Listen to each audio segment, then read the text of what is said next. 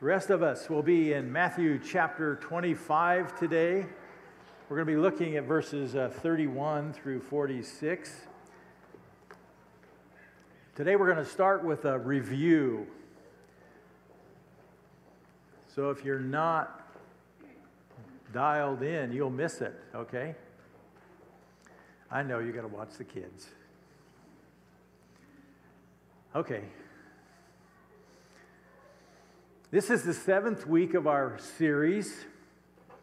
Um, and it is our sixth week in Matthew chapter 24 and 25. It's an extended period, it's on the last night of Jesus' life. He will share a time of communion with his disciples on this very same evening.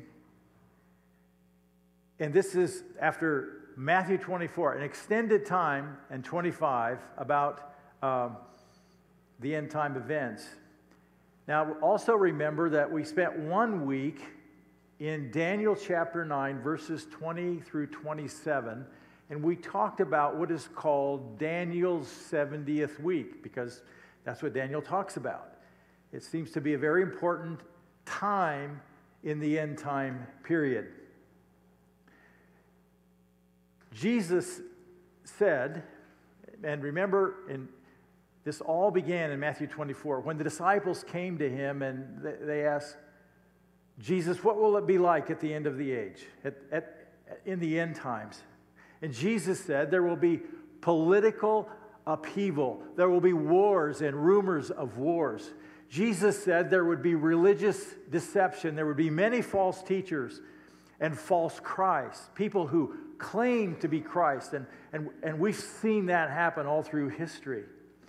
Jesus said there would be environmental disturbances. I guess that would include a change in weather patterns as well. There would be famines and earthquakes. And Jesus said all these things, they're just the beginning of birth pains. They're, they're just the beginning of like labor contractions, where uh, as the time grows closer, the, the, the labor will grow more intense and the events will become closer together. Jesus foretold that there would be a time of tribulation on the earth, time of great trials and suffering. He predicted that evil would increase and people's love would grow cold and Christians would be persecuted and martyred because of their faith. He warned his disciples of the abomination that causes desolation. Kind of a technical concept from the book of Daniel. And, and we spent some time on that in Daniel chapter 9. That a world leader called the Antichrist would go into the temple in Jerusalem and he would proclaim himself to be God. Jesus said, At the end of the age, the sun will be darkened, and the moon will not give its light, and the stars will fall from heaven and the earth will be shaken. And then he's going to come back. And he's going to be right there. He taught his disciples always to look out, always to be ready, and always to be faithful until he returns. That's, that's our call. To be on the watch, to live as today's the day, to be ready, to be faithful and that's the hard work, day in and day out, because it's so easy to get distracted. Frederick Buechner puts it this way, and we've got a quote here, I think. The New Testament proclaims that at some unforeseeable time in the future, God will ring down the final curtain on history. And there will come a day in which all our days and all the judgments upon us and all our judgments upon each other will themselves be judged. The judge will be Christ. In other words, the one who judges us most finally will be the one who loves us most fully.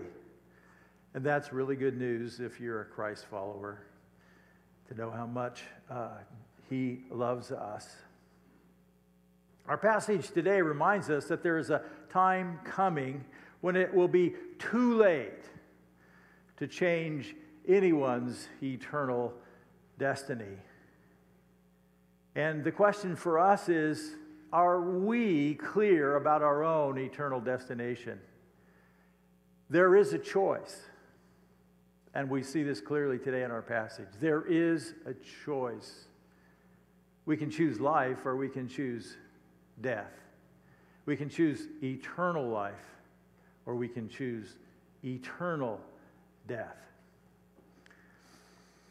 The return of Christ is in verses 31 and 33. And we see the coming of the King of Kings. King of Kings is that term that Jesus used, or excuse me, the Apostle John used to refer to Jesus, King of Kings and Lord of Lords. Matthew 25, beginning at verse 31. When the Son of Man comes in his glory, all the angels with him, he will sit on his glorious throne. All the nations will be gathered before him. He will separate the people one from another as a shepherd separates sheep from the goats. He will put the sheep on his right and the goats on his left. So here's the scene in verse 31. When the Son of Man comes, you remember that the term Son of Man is a term that Jesus often, most often used to refer to himself. Um, in verse 31 is very similar to what Jesus has already said in this long teaching time. You think my teaching time is long. Matthew, go back, we're going back one chapter. If you have a, your Bible open, if you have your smartphone open, if we're just going to go back to 24, Matthew 24 and verse 30 and we, we looked at this a few weeks back. Then will appear the sign of the Son of Man in heaven. And then all the peoples of the earth will mourn when they see the Son of Man coming on the clouds of heaven with power and great glory. And he will send his angels with a loud trumpet call, and they will gather his elect from the four winds, from the end of the heavens to the earth. a different picture of Jesus' return, but the same return. When Jesus comes in his glory, he will sit on his throne for a time of judgment. And Jesus identifies himself as this one sitting on the throne.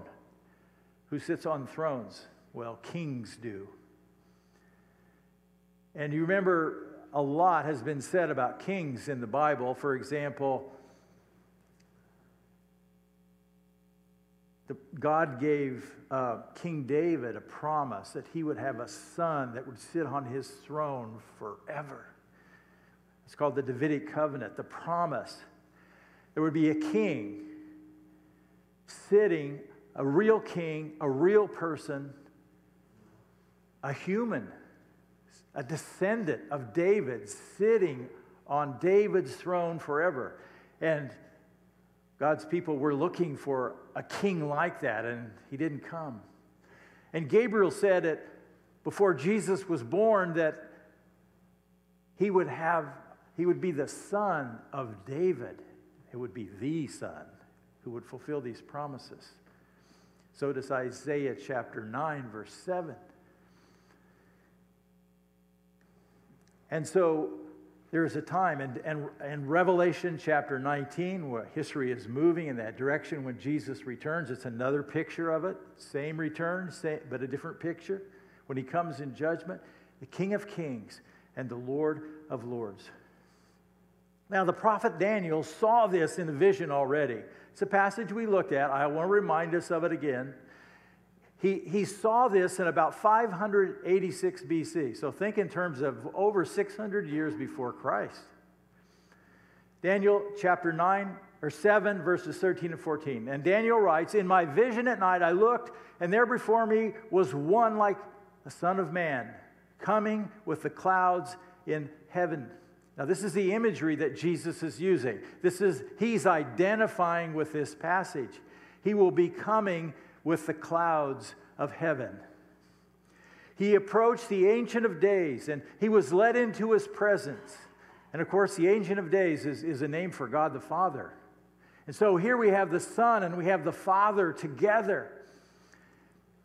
And the Son is in the presence. Verse 14, he was given authority, glory, and sovereign power. The Father delegated to the Son all of his authority. Delegated authority. Now, where do we see that? Matthew chapter 28, verse 18. Jesus said, This is just going to be several days later, it's going to be after his resurrection. Right when he gave the Great Commission, he said, All authority has been given to me on, on, in heaven and on earth. And this is the one. This is Jesus. The passage continues in Daniel 7 all the nations and peoples of every language worshiped him. We're going to see that in the book of Revelation. His dominion is everlasting, is an everlasting dominion that will not pass away, and his kingdom is the one that will never be destroyed. Daniel is talking about this same one that's going to be on David's throne forever. The same one as 2 Samuel chapter 7, verses 13 and 14, the Davidic covenant. David, you're going to have a son, and he's going to be on your throne forever, and he will have a kingdom. His dominion and his rule will be eternal, and it can never be destroyed. The occasion comes back now. We're going to go back to Matthew chapter 25 and verse 32.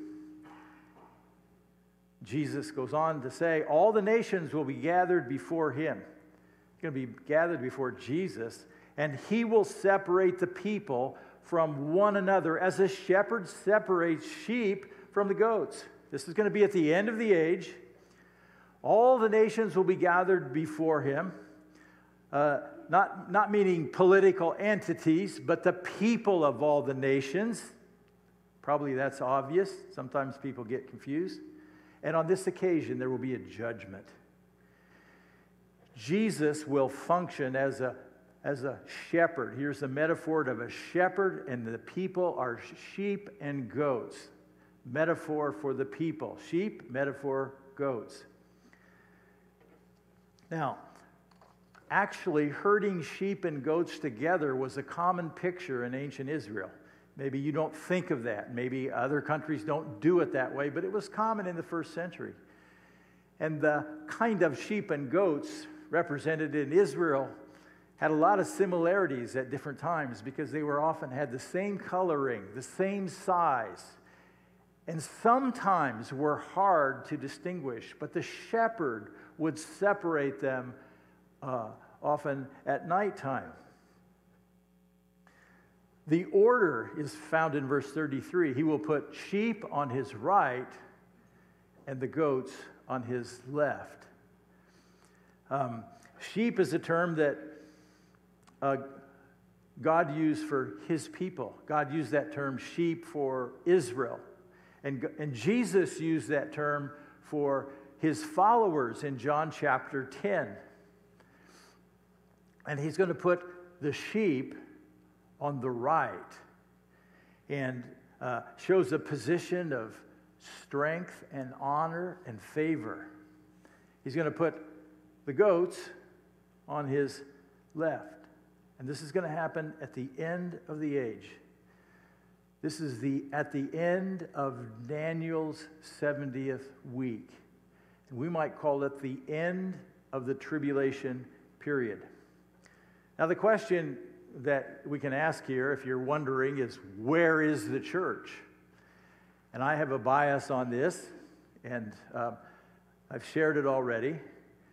But I think the church is already going to be in heaven with Jesus. I think the church is going to be coming also when Jesus returns. And that's the passage we're going to look at next week, 1 Thessalonians chapter 4 verses 13 through 17. So just hang on until we get there. Um, but if you want to read it this week, 1 Thess chapter 4 verses 13 through 17. So, after Jesus returns in the clouds and establishes his throne for judgment in verses 31 through 33, we have the invitation that comes from him. the invitation of the King of Kings, verses 34 through 40. Here's the invitation, verse 34, at the end of the age. Then the king will say to those on his right, Come, you who are blessed by my Father, take your inheritance, the kingdom prepared for you since the creation of the world. So, the invitation to those on the right, the sheep, and the invitation is come, welcome. Welcome into the King, kingdom that's been prepared for you. Welcome to the inheritance and all that goes with it, heaven and all that goes with it. He's called, he calls them blessed by my Father. They've already experienced blessing, they've already experienced God's favor, they've already experienced God's grace. Now they're ready to receive their inheritance. They're ready to take their roles in the kingdom. God has always had a plan. It was prepared uh, for you since the creation of the world. He's always had a plan since the very beginning on what he would do.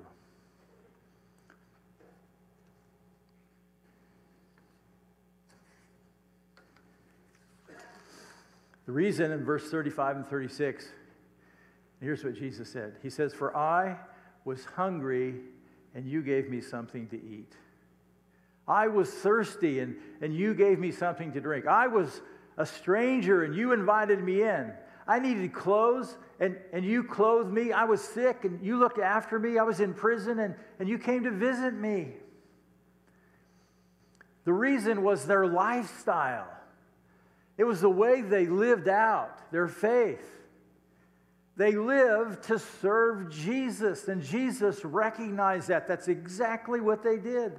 Their faith was practical. They provided food when it was needed, and they provided water, and they provided shelter when it was needed. They provided clothing. They provided medical and health care when it was needed, needed, and they visited people in prison. These were sacrificial, loving acts of kindness. Now, sometimes there's confusion about this. Is this how they get accepted? Is this how they get into the kingdom? By doing all these good things, and if they did enough good things, they, they get accepted? No, that's not it. These are already the righteous people. They're just living out their faith.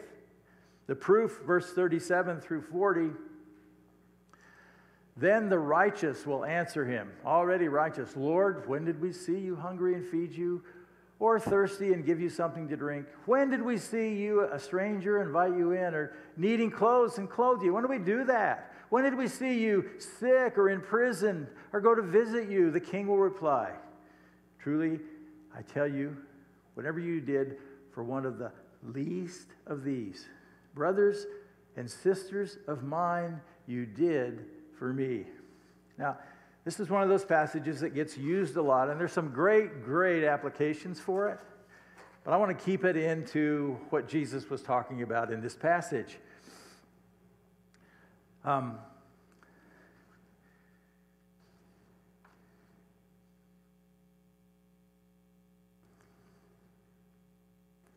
the next question is Who are these brothers and sisters? Who are the brothers and sisters of mine? Again, I have a particular perspective on this, and I, and I want to explain it. Who are these people in need at the end of the age? And there's a lot of different views about who these people are.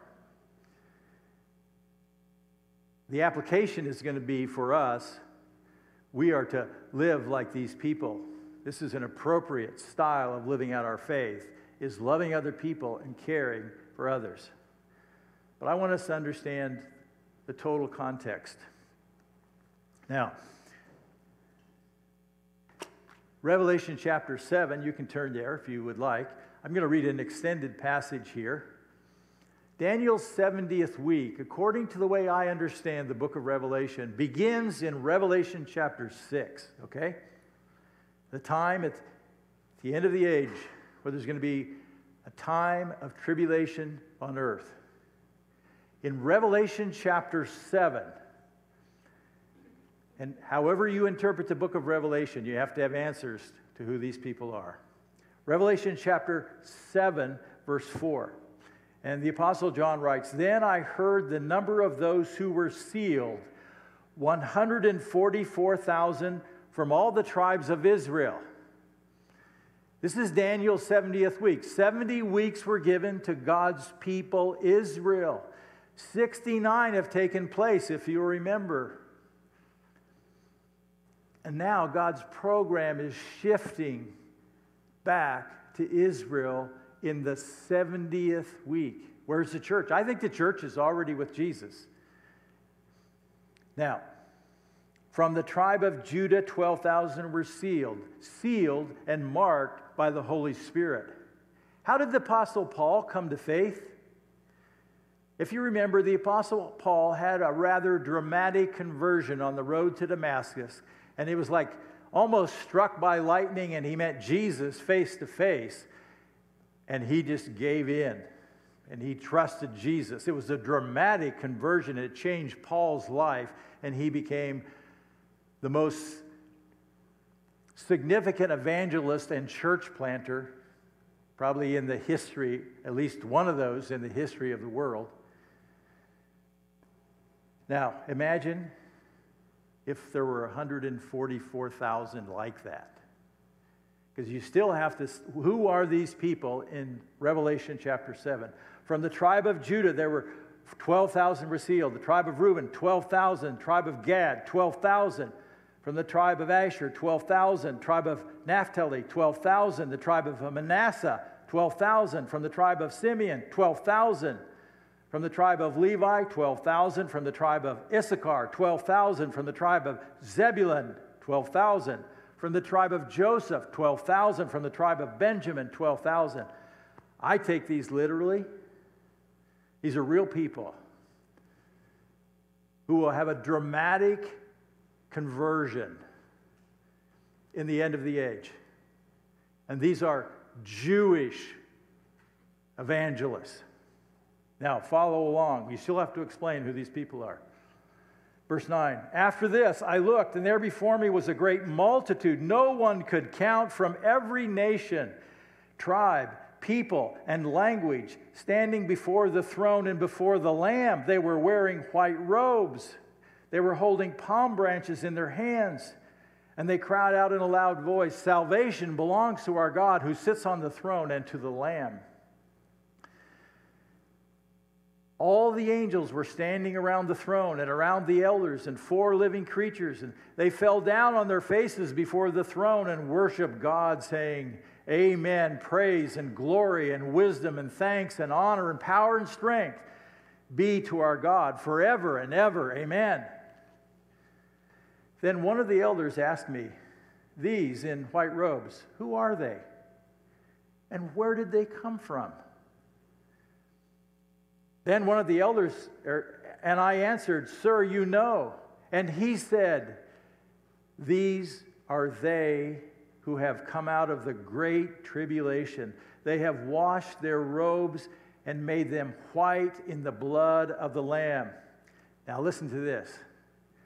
Therefore, they are before the throne of God and serve him day and night in his temple. And he who sits on the throne will shelter them in his presence. People who needed shelter. Never again will they hunger. People who needed food. We all need that, but you and I have way more than plenty. And never again will they thirst because there were people who needed water. The sun will not beat down on them, nor any scorching heat, for the Lamb at the center of the throne will be their shepherd. Sheep on the right, goats on the left. He will lead them to springs of living water, and God will wipe away every tear, tear from their eyes because they will be in that eternal kingdom. I think the people in Matthew chapter 25 that Jesus refers to, to his brothers, are the people who come to faith. And then there's, there is a radical persecution against these Jewish evangelists. And there will be thousands and perhaps millions of people executed. They will be martyrs during this time of great judgment on the earth. And Jesus will recognize them.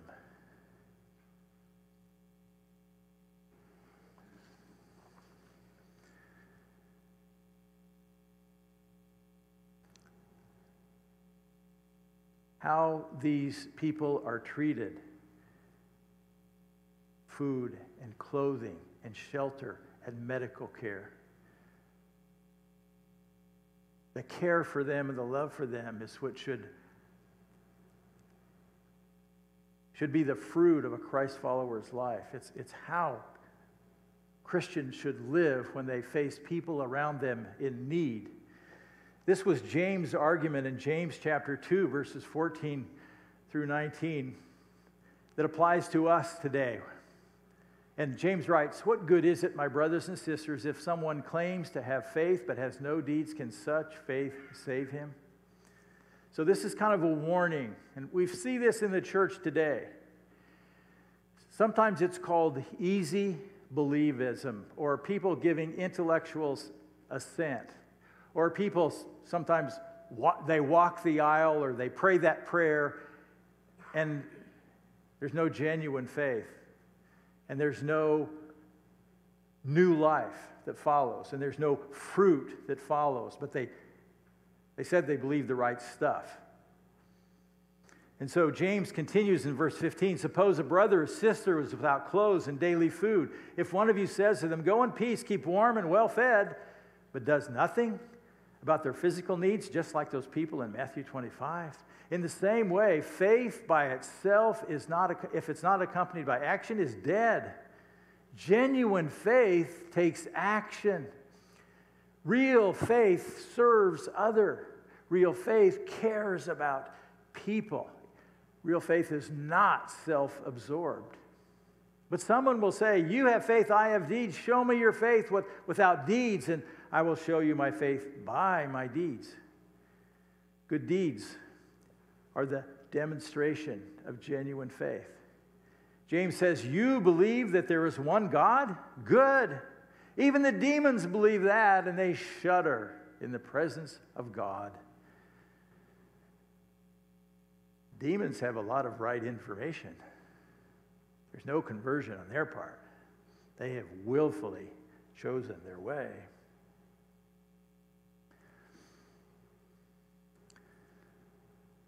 Believing in God. Some people, I believe in God. That's not the gospel. It's about believing in Jesus who died for you. He was buried and he was raised again and lives right now at the right hand of God, and he is alive and well, and he is coming back.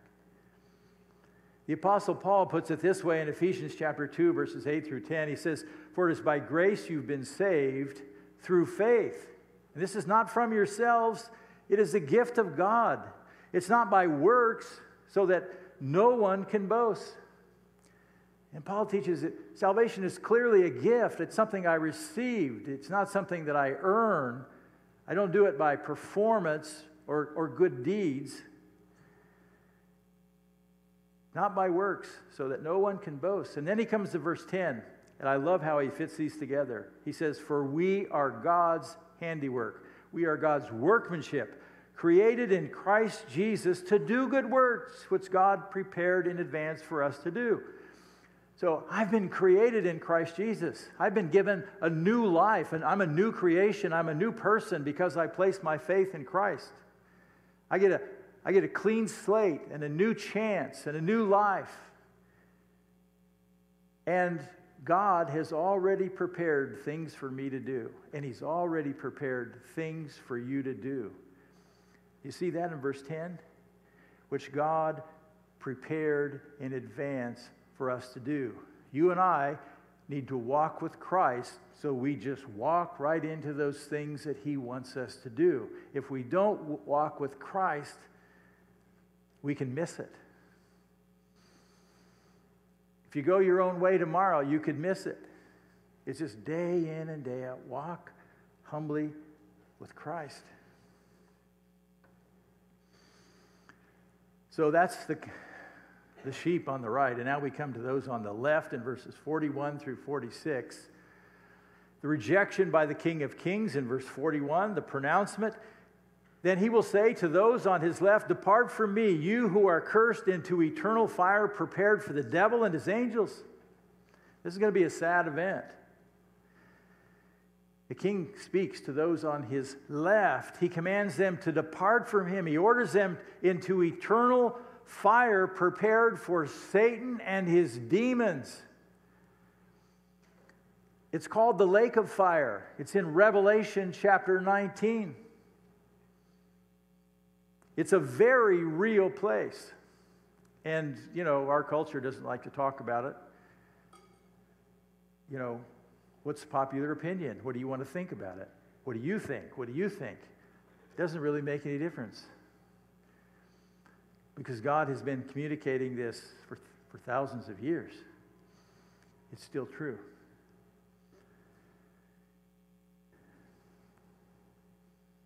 The reason why? Why the pronouncement? He said, For I was hungry and you gave me nothing to eat. I was thirsty, you gave me nothing to drink. I was a stranger and you did not invite me in. I needed clothes. You did not clothe me. I was sick and in prison. You did not look after me. There was no genuine faith demonstrated by these people. They did not serve Jesus. They did not have compassion empowered by the Holy Spirit. Their lives had no fruit, no growth, no character development. They did it their way, not the way of Jesus. The proof is in verses 44 and 45. They also will answer, Lord, when did we see you hungry or, or, thirsty or a stranger or needing clothes or sick and in prison and did not help you? The answer, he will reply, Truly I tell you, whatever you did not do for one of the least of these. And I think he's talking in this passage about the end of the age. And it applies to us. This is how we need to live today. It's the way a Christ follower lives. This is how a Christ follower will live in the end of the age. But it's going to be really dramatic. It's going to be really tremendous stress and, and struggle and trial and it's going to be like living through a world war and the Great Depression and everything all at once, and it'll probably be worse than that.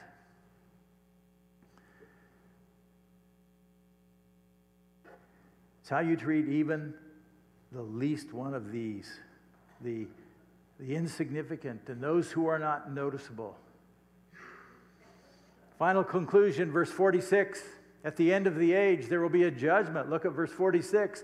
Then they will go away into eternal punishment, but the righteous to eternal life. And that's how Jesus ends all of this. It's kind of a big deal. He just lands the plane here on end times. But there is a choice the choice to choose life or to choose death, eternal life or eternal death. An application for us is if you know Christ, you're a Christ follower already, you've already placed your faith in Jesus. Live every day like today is the day that the Lord will return. Remember, Jesus said, Watch, keep watch, be ready, be faithful. Michael J. Wilkins uh, has this quote. He says, Live as though Jesus is coming back today, plan as though Jesus is coming back in a hundred years. Today's the day, but don't stop living. Don't stop planning. Don't stop having a vision to serve Him. Don't stop planning to be a good steward. But live today as if this could be the day. Our question is Are you watching for Him? Are you, are you looking out for Him? Are, are you ready for Him to come today? What, what, what would you do to be ready? And then, are you, are you faithful? Are you being faithful right now? Have you been faithful these last weeks and months? Will you be faithful this coming week? Second application is if you don't know Jesus yet, begin a personal relationship with Him today. Start fresh, start new. Begin a relationship with Him. Jesus said he's, gonna, he's coming back, and we can, we can count on that for sure. He will. The apostle Peter writes in 2 Peter chapter 3 and verse 9, he says, "The Lord is not slow in keeping his promise." And he's talking about this, his return right there. This is the whole context of 2 Peter 3. He's not slow about keeping his promise, as some understand slowness you know, when we humans begin to gauge what, what God should be doing and when He should be doing it. Instead, He is patient with you, not wanting anyone to perish, but everyone to come to repentance. God's desire is that no one be condemned. God's desire is that every person turn to Him in faith, to be in a relationship with Him in faith and he's just being patient right now. So, if I want to begin a relationship with God today, how do I do that? How do I do that? Well, I'm going to give you just uh, f- four simple concepts that come out of the Bible. The first one is I need to admit that I'm a sinner. I, you know, the Bible says I'm a sinner. For Romans 3:23, for the wages of sin is death. Uh, uh, that's Romans 6:23. Romans 3:23 is for all have sinned and come short of the glory of God. And all, we are all sinners. There's no person ever born in the world that hasn't been a sinner except Jesus. Next is to understand the consequences of sin. This is Romans 6:23. The wages of sin is death. And it's not, he's not talking about physical death there. It's a spiritual death, an eternal separation from God forever. And Jesus called it hell. For the wages of sin is really hell. Thirdly, know that Jesus took your penalty on himself. This, this is sometimes hard to understand. And this is why God sent his son to our earth. John 3 16. For God so loved the world, for God so loved you and me, that he gave his one and only Son, that whoever believes in him shall not perish but have eternal life. And that is a choice. Whoever, anyone who chooses to believe in Christ. And that passage just reminds us that how much God loves us, how much God loves you and me. Romans 5 8 says, But God demonstrated his own love for us in this while we were yet sinners, Christ died for us. He did it because of love. Christ died for us. He was our substitute. He took our place. I deserve death for my own sin. But 2,000 years ago, the Son of God, whose life was infinitely valuable, paid for my sin and your sin. And his work is finished. Now, God is holy and he cannot be in the presence of sin, and he is also totally just. Jesus took our sin penalty on himself, and he satisfied the sin penalty that we have to pay. God's wrath is satisfied. He gave his life so that we could have life as our substitute. Now, we call that sometimes the substitutionary atonement. It's kind of a big phrase. It means Jesus died for us. There's a illustration that I hope helps with this. Fiorello Henry LaGuardia was the mayor of New York from 1934 to 19, 1945. Uh, In his book, Try and Stop Me, Bennett Cerf tells of this story in the life of Mayor LaGuardia. When LaGuardia was mayor, he often would officiate uh, in handling routine misdemeanors in the court because as a mayor, he could do that. he could go in and sort of be the judge. Uh, on one occasion, he handled the case of a man who was caught stealing a loaf of bread. This is 1935. This is coming to the end of the Depression. He stole a loaf of bread because his family was starving. LaGuardia heard the case and he decided to have mercy on this man. But he was also required to be just. And so LaGuardia took out a $10 bill from his own pocket and he paid the fine. And then he looked at everybody in the courtroom and he said, I'm fining every one of you 50 cents because there's a man living in New York City that doesn't have enough food for his family. And so he charged the bailiff to pass the hat. And everybody put in their 50 cents. And there was $47.50. And Mayor LaGuardia gave that money to the man who stole the bread. That's the kind of thing that God did for us. We deserved the penalty, but He took our penalty. But we got way more than just the penalty to be paid for. Way more. We got forgiveness. We got eternal life. We, we got the presence of God in our life. We have a new start. We have a new purpose. We have spiritual gifts and promises of provision. We have much more. We have the promise of joy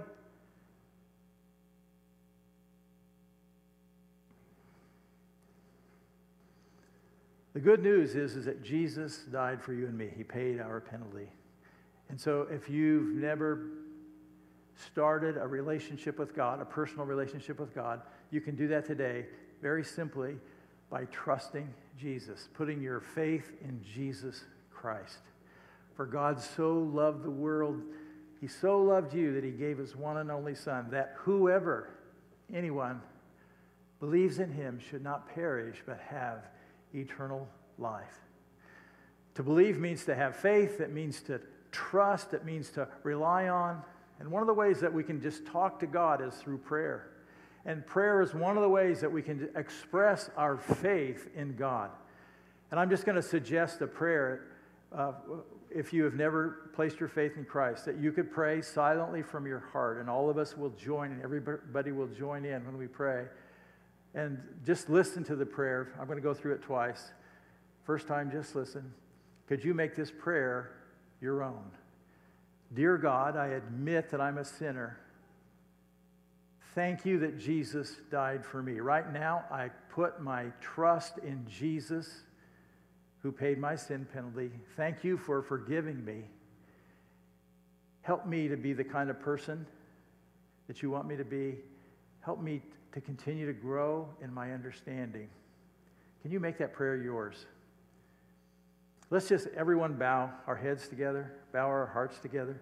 I want to go through that a second time. And if you if you prayed that, if you if this is the desire that you have, pray that with me silently from your own heart. Dear God, I admit that I'm a sinner. I know I've sinned. Thank you that Jesus paid for my sins when he died on the cross for me. I trust him right now. I believe in Jesus. Thank you, God, for forgiving my sins. Thank you, God, for giving me eternal life. Help me to learn to follow Jesus and help my understanding of you grow. Now, if you've prayed that prayer with me, would you just slip up your hand? If you prayed that prayer, everybody's head is still bowed, nobody's looking around. If you prayed with me, just slip up your hand so I can see it.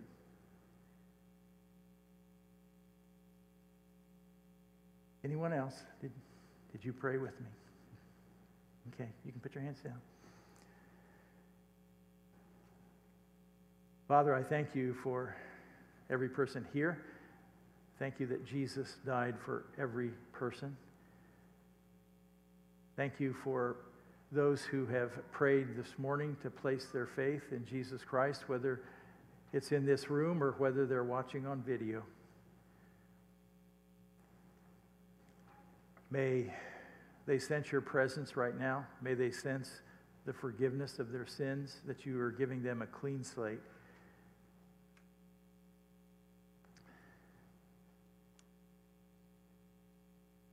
God, I pray for all of us as we um, wait for you. Help us to be ready and help us to be faithful. In Jesus' name, amen. So, as we close our service today, we're going to share in a time of communion. And Jesus shared that first communion on the night that he did all the teaching in Matthew 24 and 25. When we celebrate communion, we're called to remember, we, to remember the death of Jesus. And one of the one of the significant things is we tend to lose focus of that. We tend to forget. I mean, yeah, we had a good experience, we had a spiritual experience, and then we get on with life, and Jesus loses our focus. And we forget that sometimes that we are sinners and that we were saved by grace and that we're not better than any other people and that we need to humbly walk with God and we need to keep short accounts with God. And so when we we need to be able to confess our sins. And this is one time where Jesus says, I want the whole church to come together and make sure that their sins are confessed before me. And then just to take this time because Jesus gave bread and he, and he gave a cup. And, the, he, and, and he said, this, this bread is my body and this cup is my blood. And he said, Do this in remembrance of me. And so that's why we, we take the bread and the cup, is to remember, to bring that focus back. So I want to I want to pray and give thanks for the bread and the cup. And uh, as we do this, just ask God to search your heart. Is there anything that you need to confess to Him and do business with God? Be honest before Him. Ask for His forgiveness. Take the time that you need.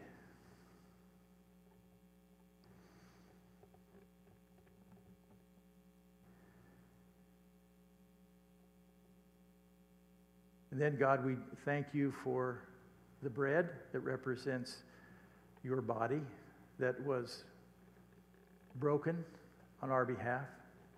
Thank you for the cup that represents the blood that was shed for our sins. Thank you, Jesus, that you died for us. We recognize we don't deserve it. It is by your grace.